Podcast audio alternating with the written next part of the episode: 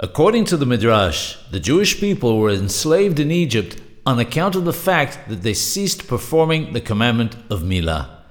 The first words in Sefer Shemoth, the book of Exodus, are an eye-opener. They are Shemot bnei Yisrael habaim Mosraima, the names of the children of Israel who came to Egypt.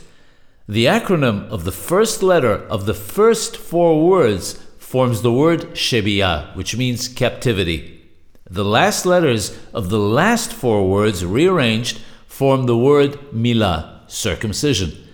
This is a clear hint that the reason why the Jewish people suffered the servitude of Egypt was for no reason other than the fact that they ceased performing the commandment of Milah. Such is the importance of this commandment, and whenever we're blessed with the opportunity to perform it, we should do it in purity, alacrity, and gratitude to the Creator of the world for giving us the opportunity.